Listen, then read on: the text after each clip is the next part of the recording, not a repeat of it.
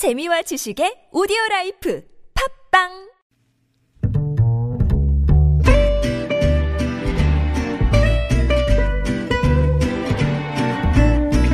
Good evening, everyone. Welcome to the evening show. 오늘 밤 열한 시쯤 유명희 통상교섭본부장이 결선에 오른 세계무역기구 더블유티오 사무총장 선호도 조사 결과가 나옵니다. 어제 인터뷰도 했는데요. 이유가 나이지리아 후보를 지지를 하면서 좀 힘들게 됐다라는 얘기도 있었는데요. 미국이 유명희 본부장을 지지한다고 알려지면서 승부는 아직 안갯 속입니다. 기분 좋은 소식 들려왔으면 좋겠습니다.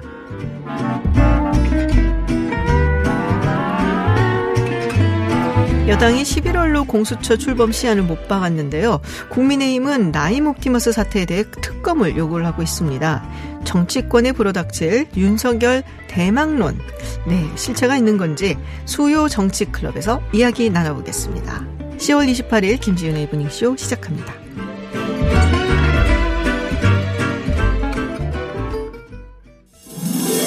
Welcome to Unfiltered. North Korea's latest. 씨엔엔 was given. 미국 오하이오 주 일본의 백색 국가 명단. 국내외 소식을 한 번에 들려듣는 뉴스. 서울 타임즈.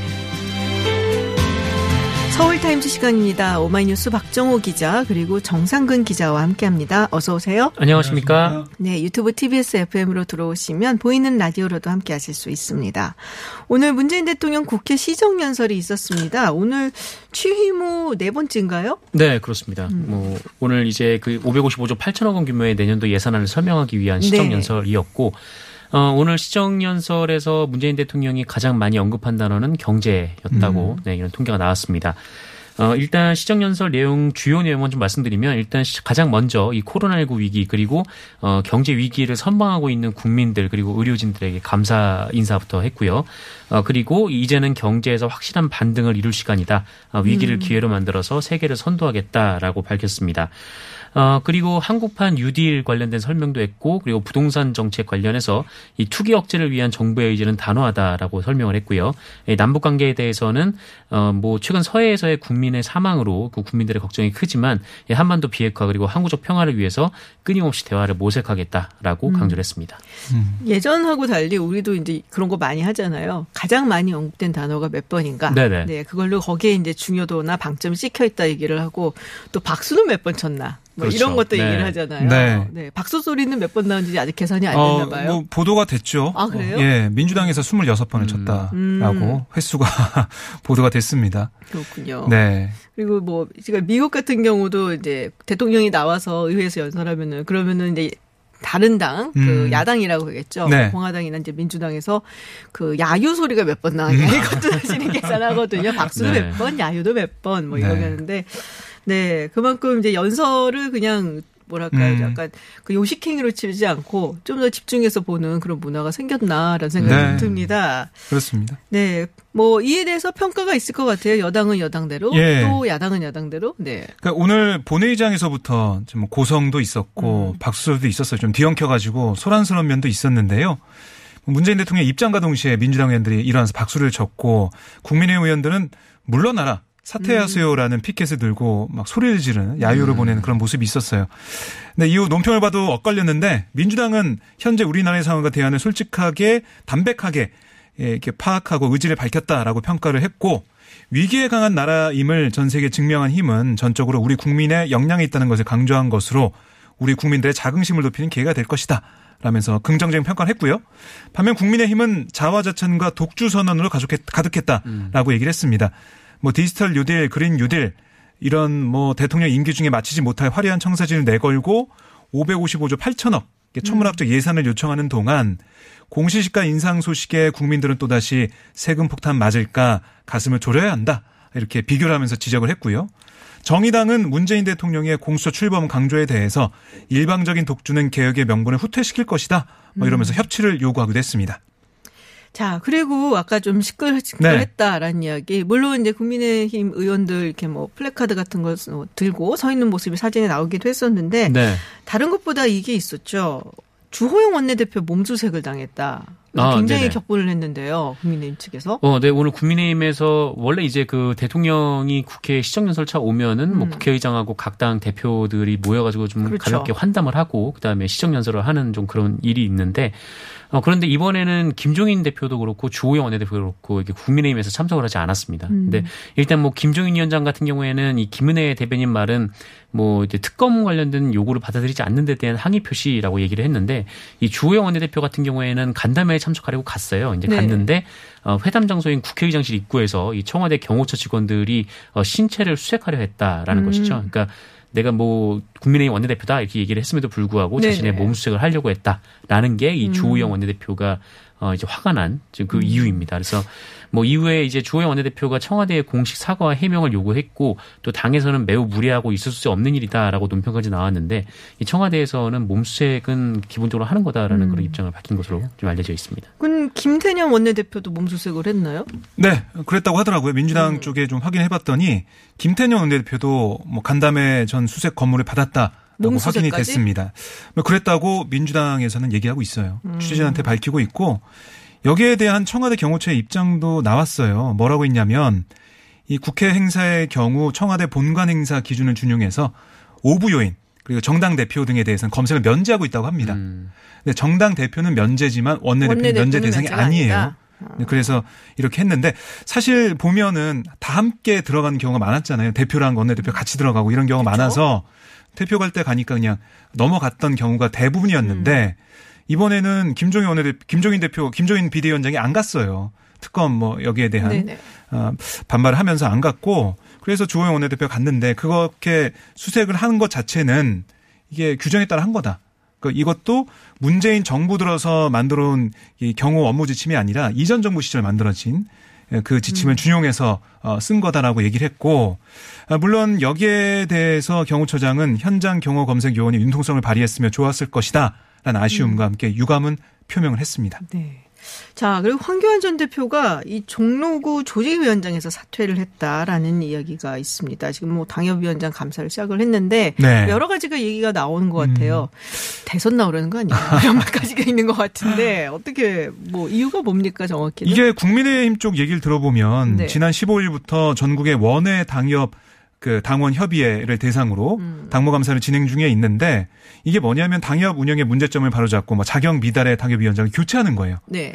그래서 뭐 일각에서는 이게 황교안 대표를 전 대표를 비롯한 민경욱 전 의원 등등 음. 뭐 김진태 전 의원을 비롯해서 이렇게 좀 물러나게 물가, 하려고 약간 물갈이 예, 감사하는 게 아니냐라고 얘기가 좀 돌았었는데 그래서 황 전 대표가 다른 당협위원장들처럼 질문지에 서면으로 답변을 했고 네. 당무 감사반과 대면 인터뷰도 했습니다. 그런데 최근에 황 전 대표가 당협위원장이 아닌 조직위원장 신분인 것으로 파악됐다면서 논란이 있었는데요. 음. 이게 정식으로 선출 절차를 밟은 당협위원장은 당무감사 대상이지만 총선 때 지역구를 임시로 맡았을 뿐인 조직위원장은 감사 대상이 아니란 당원 당규가 있기 때문입니다. 그걸 몰랐던 거예요? 근데 음. 저도 잘 이해가 안 가는데 그랬다고 국민의힘은 설명하고 있어요. 네. 당 사무처는 고민 끝에 황 전 대표에 대한 당무감사를 중단을 했고요. 음. 그래서 이게 사실 허공에 대고 그냥 뭐 얘기한 것처럼 그냥 이렇게 흐지부지 된 거예요. 음. 대상도 아니었던 사람이 이 면담도 하고 그러네요. 면접도 하고 막 이랬던 거니까 참 상황이 이상하게 된 거죠. 그래서 뭐 감사 중단은 감사권 침해다라며 뭐 사무처의 실무 책임자를 윤리위원회에 넘기는 뭐 이런 모습까지 나오고 있으면서 네네. 불똥이 좀 이상하게 튀고 있는데 그리고 이런 상황에서 황 전 대표가 조직위원장도 그만두겠다라는 의사를 음. 뒤늦게 밝힌 거예요. 물론 뭐 이것 때문에 그런 건지 아니면은 이 당무 감사 자체가 어떤 이걸 통해서 자신이 어떤 명예를 회복하고 이럴 상황이 아니게 됐으니까 먼저 거기서 이제 나와서 다른 정치적인 행보를 좀 모색하는 게 아니냐 이런 얘기 나오고 있는데요. 정확한 얘기는 좀 밝히지 않고 있습니다. 그러니까요. 대선 이야기가 그래서 나오는 것이냐. 음. 뭐. 그래서 뭐 전현직 의원들과 만나서 네. 뭐 연락하면서 다음 대선을 좀 준비하고 있다는 네. 얘기는 계속 나오고 있는데 네네. 이번 당무 감사는 진행 될 걸로 보였거든요. 근데 음. 이렇게 진행이 안 되는 상황이 됐습니다. 그러니까 근데 제가 황교안 대표면 기분이 안 좋은 것 어, 같긴 예. 해요. 네, 지금 다 해놨더니 어, 감사를 받을 사람이 아니었는데 그래도 성심성의껏 받았는데 네. 알고 봤더니 안 받아도 되는 대상이 아닌가 봐요. 네. 뭐 이렇게 된 거죠. 그러니까요. 게다가 또 이전부터 계속 뭐 이제 여러 당협위원장 교체 대상이 맞아요. 언급이 되면서 같이 또 언급이 됐잖아요. 그렇죠. 그래서 뭐 당내에서 본인 입지도 좀 고민하지 음. 않을 수밖에 고민할 수밖에 없는 좀 상황이었던 것 같고, 근데 이렇게 허무하게 끝나버리니까. 그러니까요. 네. 허무동화도 아니고. 네. 자, 그리고 이 대사, 대한의사협회가 오늘 의사 국가고시에 대해서 다시 해결책을 달라고 요구를 했습니다.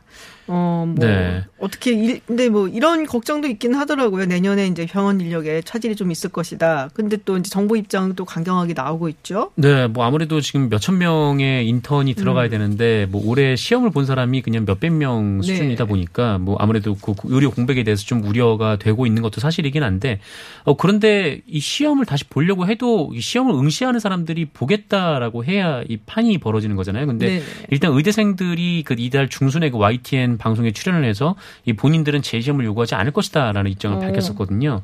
어 그래서 뭐 그런 상황에서 뭐 이제 의사협회가 계속해서 시험을 다시 보게 해달라라고 얘기를 하는 게 이 정부로서는 좀 받아들일 수 없다라는 음. 그런 좀 입장인 것 같고, 그런데 또 이 와중에 이제 의사협회에서는 이게 뭐 정부의 잘못된 정책 때문에 그 의대생들이 시험을 포기한 거기 때문에 어 이걸 이제 정부가 구제책을 마련해야 된다.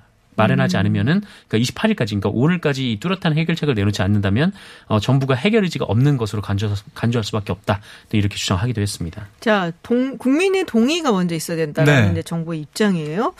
근데 그러면은 이 뭐 동의는 어떻게? 뭐 맞나요? 지금 동의를 하는 안 하든 이 네. 뭐 국민들이 어떻게 생각하는지에 대해서 조사를 했는가 봐요. 그러면 국, 그러니까 정부에서? 정부에서는 명확히 조사는 안 하고 있지만은 네. 뭐 각 여론조사 기관에서 조사해서 네네. 발표하고 있고요. 뭐 저희도 저희 회사에서도 음. 오마이뉴스에서도 뭐 이걸 한 아니, 두어 차례 조사했었어요. 네. 했었는데 아, 이 보면은 퍼센테이지가 반대하는 여론이 음. 좀 많았던 네네. 그런 상황이었습니다. 그래서 정부도 국민적 동의가 선행되지 않았다는 생각하는 것 같아요. 음. 그러니까 종전 입장과 달라진 게 없다라고 했고요. 그리고 어제 같은 경우는 의학과 실무회의에서 어, 지난 구월 사일에 있었던 합의가 있었잖아요. 의정협의체. 이걸 논의하려고 했는데 음. 의협에서 그 이전에 국시 문제를 해결해달라는 요청을 그 자리에서 했다. 음. 그러니까 복지부는 의정협의체 구성 전제 조건으로 국시 문제 해결을 받아들이기 어려운 상황이다라는 설명을 다시 했다는 거예요. 그러니까 의정협의체를 제안해서 그걸 논의하려고 갔는데 이 얘기를 하니까 복지부에서도 뭐 할 말이 없었다 뭐 이런 취지로 읽히거든요. 뭐 어쨌든 의정협의체를 위해서 의사협회와 대화를 재개하겠다고 얘기는 하고 있지만 의정협의체에서 의사국시를 추가로 뭐 치르는 방안 이건 논의 대상이 아니기 때문에 음. 거기서는 논의할 수 없다 이렇게 또 얘기하고 있습니다. 그렇군요. 이 국시 문제 때문에 아마 의협회장이 굉장히 좀 곤란했었던 것 같더라고요 보니까. 음. 그래서 뭐 전공협회에서 네. 굉장히 강력한 반발을 했었죠. 네. 네. 그래서 이거를 이제 어떻게 좀 해결을 하고 그래야 되지 않겠나 약간 압박이 있지 않나 싶은 생각이 드는데 자.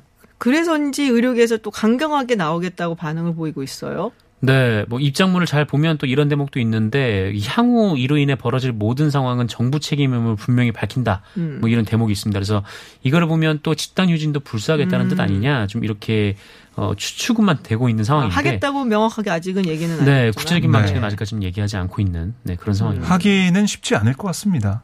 지금 여론 상황을 네. 보면 뭐 네. 여러 가지 뭐 코로나도 아직 안 끝난 상태이고 그렇습니다. 더군다나 지금 뭐 트윈데믹 얘기가 나오는 시, 시즌이 돌아오고 있어서 여러 가지로 음. 좀 힘들 그리고 국민들 뭐 지난번에도 있었는데. 근데 지금 이제 않을까. 국시를 시행하지 않는 게 이 환사 환자들의 음. 생명을 볼모로 지금 이렇게.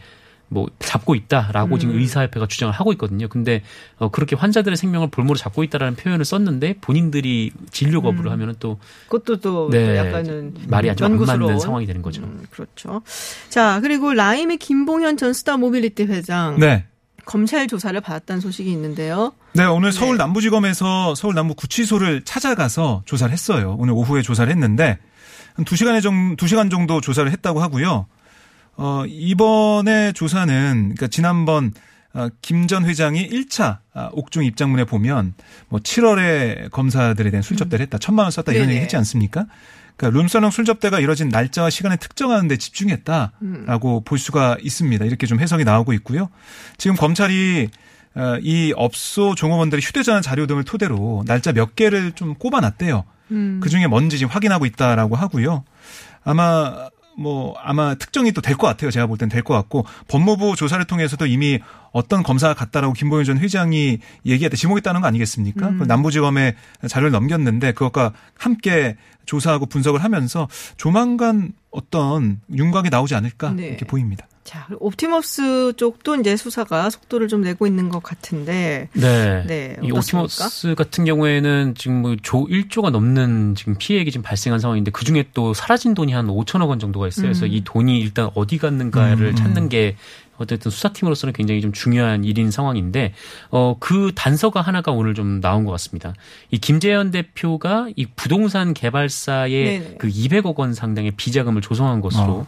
어, 지금 이제 언론의 보도에 나오고 있는데, 그러니까 고객 돈을 빼돌려서 그 돈을 이제 자신의 음. 뭐 어떤 사업에 투자를 한 뭐 그런 셈이죠. 그래서 이 그, 그 비자금이 이제 D 법인이라는 곳에 갔는데 이곳이 이제 인천 영흥도에서 사백실 규모의 리조트 사업을 지금 음. 하고 있다라고 하더라고요. 그래서 아마 이 김재현이라는 사람이 이 구속이 된 후에도 이쪽에서 이제 또 다른 수익을 얻기 위한 좀 그런 활동을 한 것으로 지금 검찰은 파악을 하고 있다라고 하고 사실관계를 확인하고 있다라고 하고요.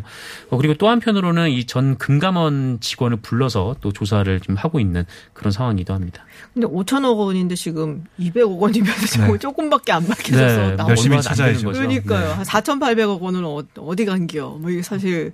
정말 많은 돈이 지금 없어진 건데, 네, 알겠습니다. 네, 오늘 서울타임즈는 여기까지 들어야 될 것 같습니다. 지금까지 정상근 기자 그리고 오마이뉴스 박정호 기자와 함께했습니다. 고맙습니다. 고맙습니다. 고맙습니다.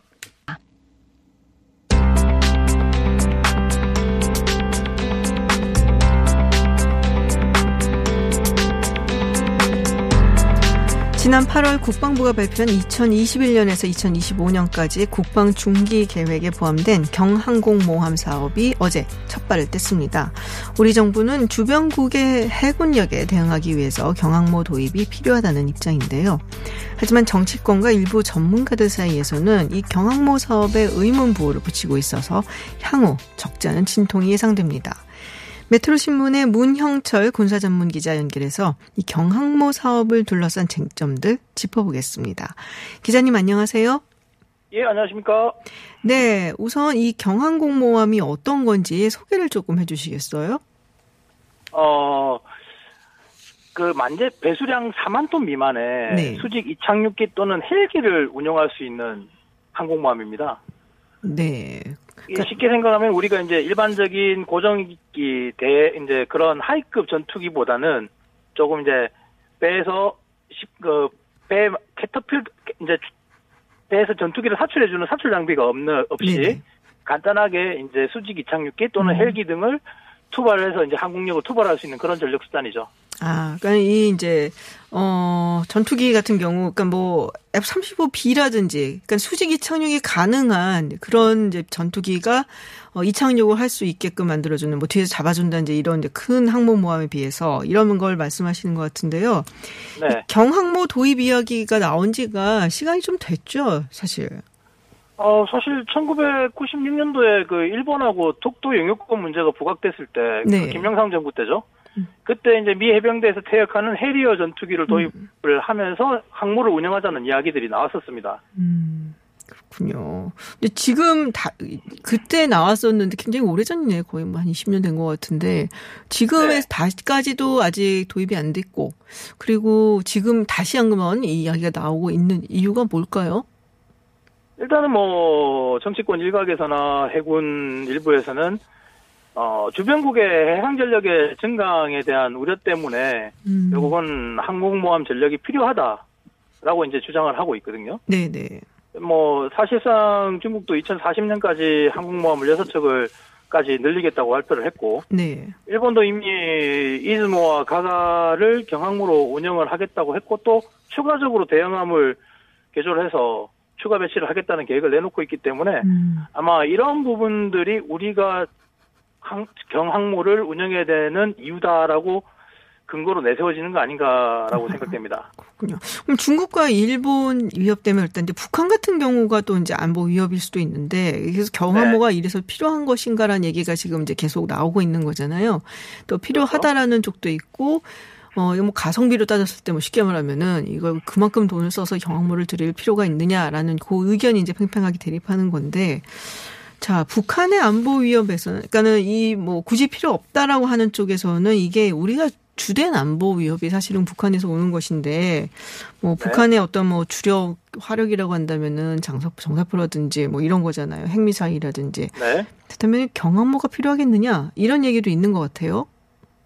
예, 사실상 네. 이제 우리가 북한 전력을 놓고 본다면은 음. 경항모가 그렇게 필요하지는 않습니다. 네네. 일단 한반도의 지형 자체가 하나에 떠 있는 국토 전체 국토 전체가 떠 있는 항공모함의 지정학적 이점을 갖고 있거든요. 떠 있는 항공모함. 아. 네네.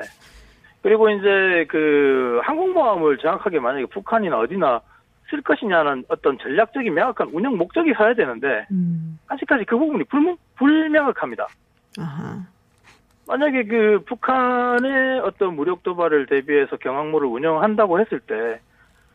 그, 우리 공군력으로도 충분히 음. 제공권을 가지고 할 수 있음에도 불구하고 추가적으로 항공모를 운용해서 제압을 한다는 개념 자체도 솔직히 조금은 과연 실효성이 있을까라는 음. 생각이 들고요. 네. 그리고 북한도 나름대로 해안가에 접근하는 해상 전력을 제압하기 위한 반접근 전력들을 가지고 있습니다. 음. 그렇기 때문에 항공모함이 어떻게 보면 쉽게 표적이 될 수도 있다라는 아하. 문제에 놓여지죠. 그렇군요. 근데 우리가 또 물론 뭐 주변국이고 이웃 국가이긴 하지만 북한만 우리가 주적으로 본다 이거는 약간 좀 근시안적이라는 얘기도 있어요. 사실 뭐 맞습니다. 그 이야기도 네. 틀린 이야기는 아니죠. 네, 중국하고 일본 어느 정도 그럼 추후에 우리한테 위협이 될 수 있을까 어떻게 보십니까? 일단 중국과 일본이 항모를 운영한다라는 것이 어떤 이유에서인지를 좀 생각해볼 필요가 있습니다. 네. 일본 같은 경우에는 어, 센카쿠 열도를 둘러싸고 중국과의 상당히 심한 분쟁 상태를 유지하고 있죠. 네. 일단 그렇기 때문에 전력 투발이라는 항공 전력의 투발이라는 이유 때문에 항공모함이 필요할 이유가 있고 또 하나는 그 일본은 지진이 되게 많습니다. 네. 사실상 그렇다 보니까 앞으로 뭐 다가올 수도권 직하 대지진 같은 경우에는 엄청난 피해가 올 거라 그러거든요. 음. 그래서 재재난을 대비한 재재난 대비함으로 운영할 목적도 있어요. 아하. 네, 그런 목적 때문에 대형함을 수송이나 이런 쪽으로 헬기를 이용해서 국민들을 안전한 곳으로 이송시킨다든가 네. 이런 목적 때문에 그 경항모에 대한 필요성이 있을 수는 있는데 우리 같은 경우는 일본과 그런 똑같은 환경이 놓여있지는 않죠. 네네. 그리고 중국 같은 경우에는 결국은 미중 간의 어떤 대립 갈등 구조 때문에 결국은 해상 전력을 키워야 된다라는 그런 전략적 목표가 있긴 한데 음. 우리가 기본적으로 우리의 목, 우리 국방의 주 핵심은 한반도 내에서의 평화 유지이기 때문에 과연 원해서 나가야 되는 해상 투발 수단인 경항공모함이 과연 필요할 건지는 한번 생각해봐야 될 부분 아닌가라는 생각이 듭니다. 음, 그렇군요. 근데 중국이라든지 사실 뭐 중국이 지금 많이 뭐 알려져 있지는 않지만은 여러 가지로 이제 해상에서 넘어온다든지 이런 이야기들이 좀 많긴 하거든요. 네. 네. 그런 부분에서 봤을 때는 사실은 어 글쎄요 국방은 뭐 튼튼할수록 좋은 게 아닌가 뭐 이런 생각을 가질 수도 있을 것 같은데요. 이제 효율적으로 생각을 네. 해야 되겠죠. 예를 들면 중국이 해상에서 만약에 우리 쪽으로 뭐 그럴 일은 거의 저는 없다고 봅니다만 음. 해상 전력 그러니까 항공모함을 수반을 해서 그 항공력을 투발을 한다고 가정을 했다 치더라도 그게 맞대응하기 위해서 항공모함을 음. 가진다는 건 상당히 논리적이지 못하죠. 음. 일단 항공모함 크기도 경항모고 탑재할 수 있는 전력의 한계도 있고 그에 비해서 이제 우리가 가지고 있는 예산이라든지 국가의 경제적인 부분을 봐야 되지 않겠습니까? 음. 그랬을 때 상당히 비효율적이라는 생각이 네. 듭니다. 아, 예산 말씀하셨, 네네. 네네. 아, 말씀하셨기 때문에 반대로 우리는 항공모함보다는, 어, 해상 전력이 들어왔을 때 그것을 어떻게 접근 거부를 시킬 것인가, 반접근 전략에 대한 고민을 해야 될 부분인데, 음. 그것보다 항공모함으로 맞겠다라는 생각을 한다는 건 조금 너무 과도한 생각이지 않을까 하는 생각이네요. 아, 그러면은, 우리 기자님 보시기에는 어떤 게 가장 효율적인, 네, 방어 전략이 될까요? 어, 뭐, 중국 같은 경우에는 둥펑이나 이런 것들을 이용해서, 뭐, 물론 핵이 탑재되는 경우긴 합니다만, 네. 그걸로 해서 항모를 접근 거부시키겠다라는, 그, 계획을 가지고 있는데, 우리 같은 경우는 핵을 일단 보유할 수는 없는 입장이기 때문에, 네. 어, 그, 예를 들면 순항미사일 해안가에, 네. 그 적의 해상 전력을 제압할 수 있는 순항 미사일이라든지 아니면은 추가적인 구축 전력 구축함이라든지 이지스함에 대한 전력 강화라든지 이런 부분들을 생각해 봐야 되지 않을까라는 생각이 듭니다. 음, 자, 아까 예산 말씀하셨는데요. 얼마 정도 드는 건지 이제 보통 이제 저는 사실 뭐 군사 이쪽을 전문가가 아니라 잘 모르지만 뭐 이렇게 경항모 있다고 경항모 값만 드는 게 아니잖아요, 사실. 그렇죠. 네. 일단은 뭐 항모가 운영이 되려면 항모 전단이 운영이 돼야 되고요. 네. 그리고 항모 한 척으로는 임무 수행이 제한이 됩니다. 왜냐하면 이제 순항 교대를 해야 되고 또 대기를 해야 되는 그런 경우도 있고 하기 때문에 최소 두 척에서 세 척 정도가 필요합니다. 음. 그러면 그 세 척에 해당되는 두 척에서 세 척에 해당되는 항모 전단이 또 이어져야 되는데 네. 일단 항모 한 척 건조하는데 이 조 정도가 들어갑니다. 음. 그리고 최소한 한 척에 태 할 수 있는 항공전력 에프 십오 비 기준으로 해서 예비기까지 해서 이십 대를 탑재를 한다 했을 때 그 도입 비용이 한 이 조 오천이 들어가요. 음.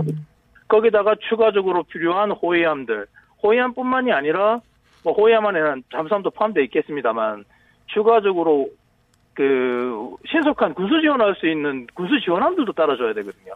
네. 그런데 이런 막대한 비용까지 하게 되면은 뭐 솔직히 향후 우리 국방비가 어디까지 얼마만큼 올라갈지는 모르겠지만 과연 우리의 사정에서 감당할 수 있을까라는 생각이 드는 거죠. 음, 그럼에도 불구하고 정부가 추진하기로 결정한 데는 이유가 있을 것 같은데 어떤 이유라고 보십니까? 정부에서 일단 추진하는 건 아마 여러 가지 이유가 있는 네. 것 같아요. 뭐 대외적인 측면에서는 어떤 일본에 대한 그런 일본의 해상 전력의 증강에 대한 어떤 대비책이라는 그런 생각도 있는 것 같기도 하고 또 네. 하나는 그 국내 조선업에 어떤 활성화를 준다라는 부분도 있을 겁니다. 어. 일단은 그 항공모함 자체가 대형 프로젝트이기 때문에 네네. 그로 인해서 뭐 조선업이나 이런 경기를 부양해서 그리고 취업 자리를 좀 더 만들겠다 그런 생각까지 같이 하고 있는 것 같긴 한데 음. 에, 사실상 그 부분만 놓고 이야기를 했을 때 장기적인 차원에서의 경제성은 솔직히 오히려 더 떨어지지 않겠나는 생각이 듭니다. 아하. 주, 뭐지, 그, 핵잠수함 추진하는 거는 어떻게 생각하세요? 갑자기 생각이 나서 여쭤보는데요. 핵잠수함 같은 경우에도 이제 문제가 많죠. 일단은 정부가 뭐, 탈핵 운동을 하고 있는 상황인데, 네. 핵잠수함 같은 경우에는 핵 연료를 교체하는 특별한 도크가 필요합니다. 음. 핵 처리 시설도 필요하고요. 네. 근데 이제 좁은 국토에, 과연 그런 핵 처리 시설이라든지 핵 도크, 이런 것을 일단은 과연 건설할 수 있을 것인가. 음.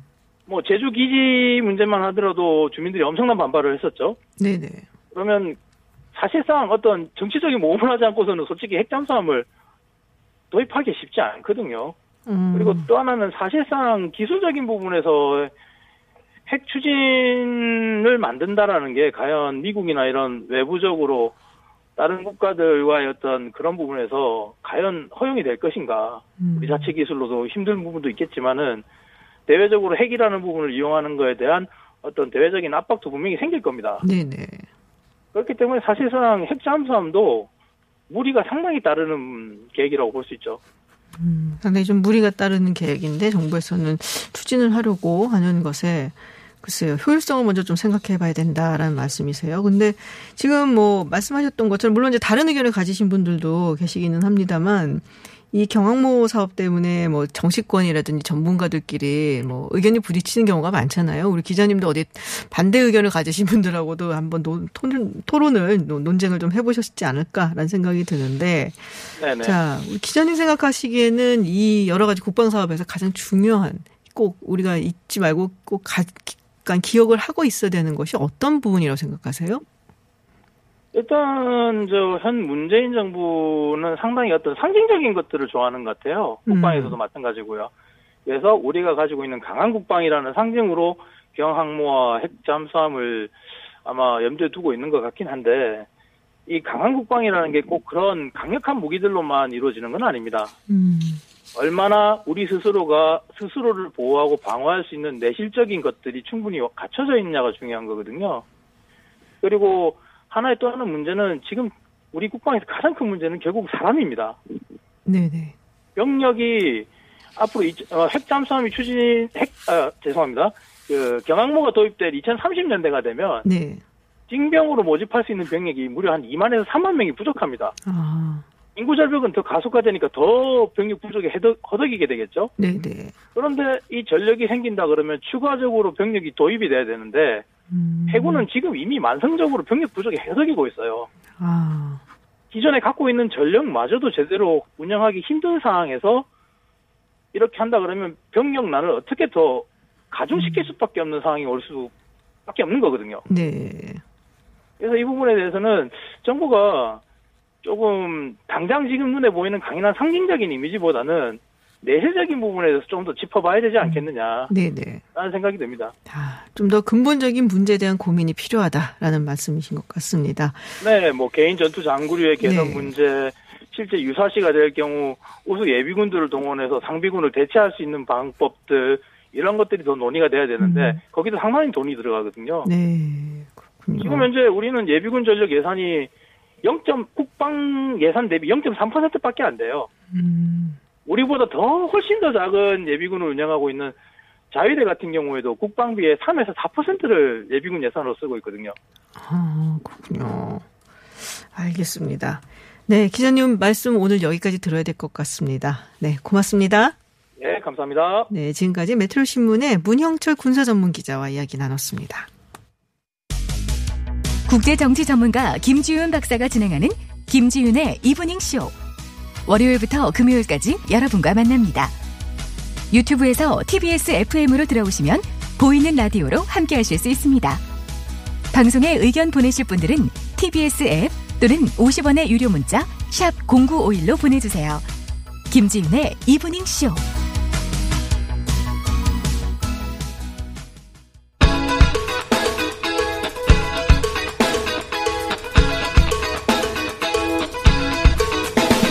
오늘 당신이 클릭한 화제의 뉴스, 클릭 한 뉴스. 네, 많은 분들이 클릭한 화제의 뉴스와 무엇인지 알아보는 클릭 핫 뉴스 시간입니다. 네. 어제 타이어 논란의 피해자임을 고백을 하셨어요. 네. 아니 어제 끝나고 찾아보니까 네. 그 전화 통화한 음. 게 남아 있더라고요. 어, 녹음해 놓은 게 사 분 십구 초짜리가 남아 있어요. 거기에 그 정황을 아주 어. 명확하게 얘기를 했고 거기서도 모두 예, 인정을 하고 뭐 이런 게 있더라고요. 아, 그래요? 예, 그냥 음. 거기까지 듣고 그냥 말았습니다. 이야, 잘 보관해 두세요. 예, 일단은 가지고 있을게요. 네. 자, 김혜지 아나운서와 함께하는 클릭 핫 뉴스. 첫 번째 소식은 더블유에이치오 총장이 K방역에 대한 칭찬의 글을 남겼다라는 소식입니다. 네, 테드로스 아다아눔 거브로여수수 세계보건기구 더블유에이치오 사무총장은 스위스 시간으로 이십칠 일 자신의 트위터에 K방역 관련 영상과 함께 음. 한글과 영어로 각각 글을 올렸습니다.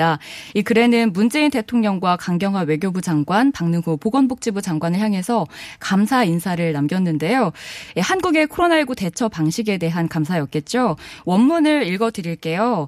대한민국의 대응은 연대와 검증된 공중보건 조치의 준수가 코비드 십구 팬데믹을 효과적으로 통제할 수 있다는 것을 보여주었습니다. 저는 문재인 대통령님의 리더십과 강경화 외교부 장관님 그리고 박능호 보건복지부 장관님의 협업에 깊은 음. 감사를 드립니다. 라고 남겼는데요. 오, 오타가 있는 것 같아요. 그렇죠. 저도 이게 직업 병이어가지고 음. 우리말 잘 썼나 이러고 아. 꼼꼼하게 한자 한자 봤어요. 근데 뭐 누군가가 번역을 해줬겠지만 네네. 근데 보니까 팬데믹을 패데믹이라고 썼고요. 또 사실 우리도 잘못 쓰는 음. 말 중에 하나거든요. 네. 과한 높임말. 음. 다수를 대상으로 이야기할 때는 그 다수가 더 존중받아야 하기 때문에 네네. 그 대통령님보다는 대통령, 장관님보다는 장관이라고 네. 쓰는 게 맞습니다. 예. 네. 어, 오타 정도야 뭐. 그렇죠. 네. 여러분들도 잘 알아두시면 좋을 것 같아요. 그렇죠. 자, 다음 소식은 이 장애인 학대 가해자들에 대한 이야기입니다. 아, 제대로 된 처벌을 받지 못한다라는 연구 결과가 나와서 굉장히 조금 공분을 일고 있어요. 맞습니다. 장애인을 학대한 네. 가해자 절반 이상이 손방망이 처벌을 받는 것으로 나타났습니다. 중앙장애인 권익옹호기관이 오늘 장애인 학대 처벌 실태 연구 결과를 발표했습니다. 국내에서 이런 연구는 처음이었고요. 음. 최근 삼 년간 이천십칠 년에서 이천십구 년까지 장애인 학대로 기소된 팔백팔십육 명의 일, 이심, 일, 이, 삼심 판결문 네. 천이백십 개를 분석했는데요. 학대는 성적 학대가 오십구 퍼센트로 주를 이뤘고요. 경제적 착취 십오 점 오 퍼센트, 정서적, 신체적, 방임 등의 학대가 혼합된 중복 학대가 십사 점 오 퍼센트, 신체적 학대가 십 점 오 퍼센트로 뒤를 음. 이었습니다. 경제적 착취라는 것은 이제 막 일시키는 거죠? 그렇죠. 그러니까. 그 노예 음. 문제들이 참 네네. 많았었잖아요. 네. 어, 노예화했다 이런 것들. 그 가해자는 팔십, 구십 퍼센트가 지인이었습니다. 그리고 기관 종사자와 가족 및 친인척도 적지 않았고요. 오. 피해자는 칠십사 점 육 퍼센트가 지적장애인이었고 구십이 점 이 퍼센트가 중증장애를 갖고 있었습니다. 학대 기간을 보면 삼 개월 미만이 가장 많았지만 좀 주목할 점은 십 년 이상 장기간 학대를 한 경우가 있었는데 음. 이 경우가 주로 경제적 착취 그리고 중복 학대 유형에서 많이 나타났습니다. 음. 학대 횟수는 일에서 삼 회 미만이 대부분이었지만 경제적 착취와 중복 학대의 경우는 이백 회 이상 달하기도 했습니다. 결과적으로 처벌은 이에 비해서 좀 낮았는데요. 네. 가해자의 오십일 점 사 퍼센트는 집행유예 또는 벌금형에 그쳤습니다. 아, 이건 너무 약한데요? 이 징역형을 선고받는 경우도 사십팔 점 일 퍼센트가 되기는 했지만 선고받는다 해도 신체적 학대는 형량이 평균 일 년 팔 개월 그리고 성적 학대는 삼 년 일 개월에 달했습니다.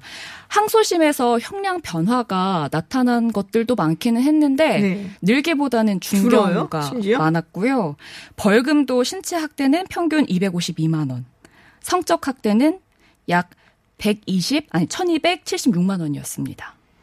아, 이건 진짜 일, 사람의 일생을 망치는 일인데 네. 어떻게 더군다나 장애인이라면은 사회적 약자라고 할 수가 있잖아요.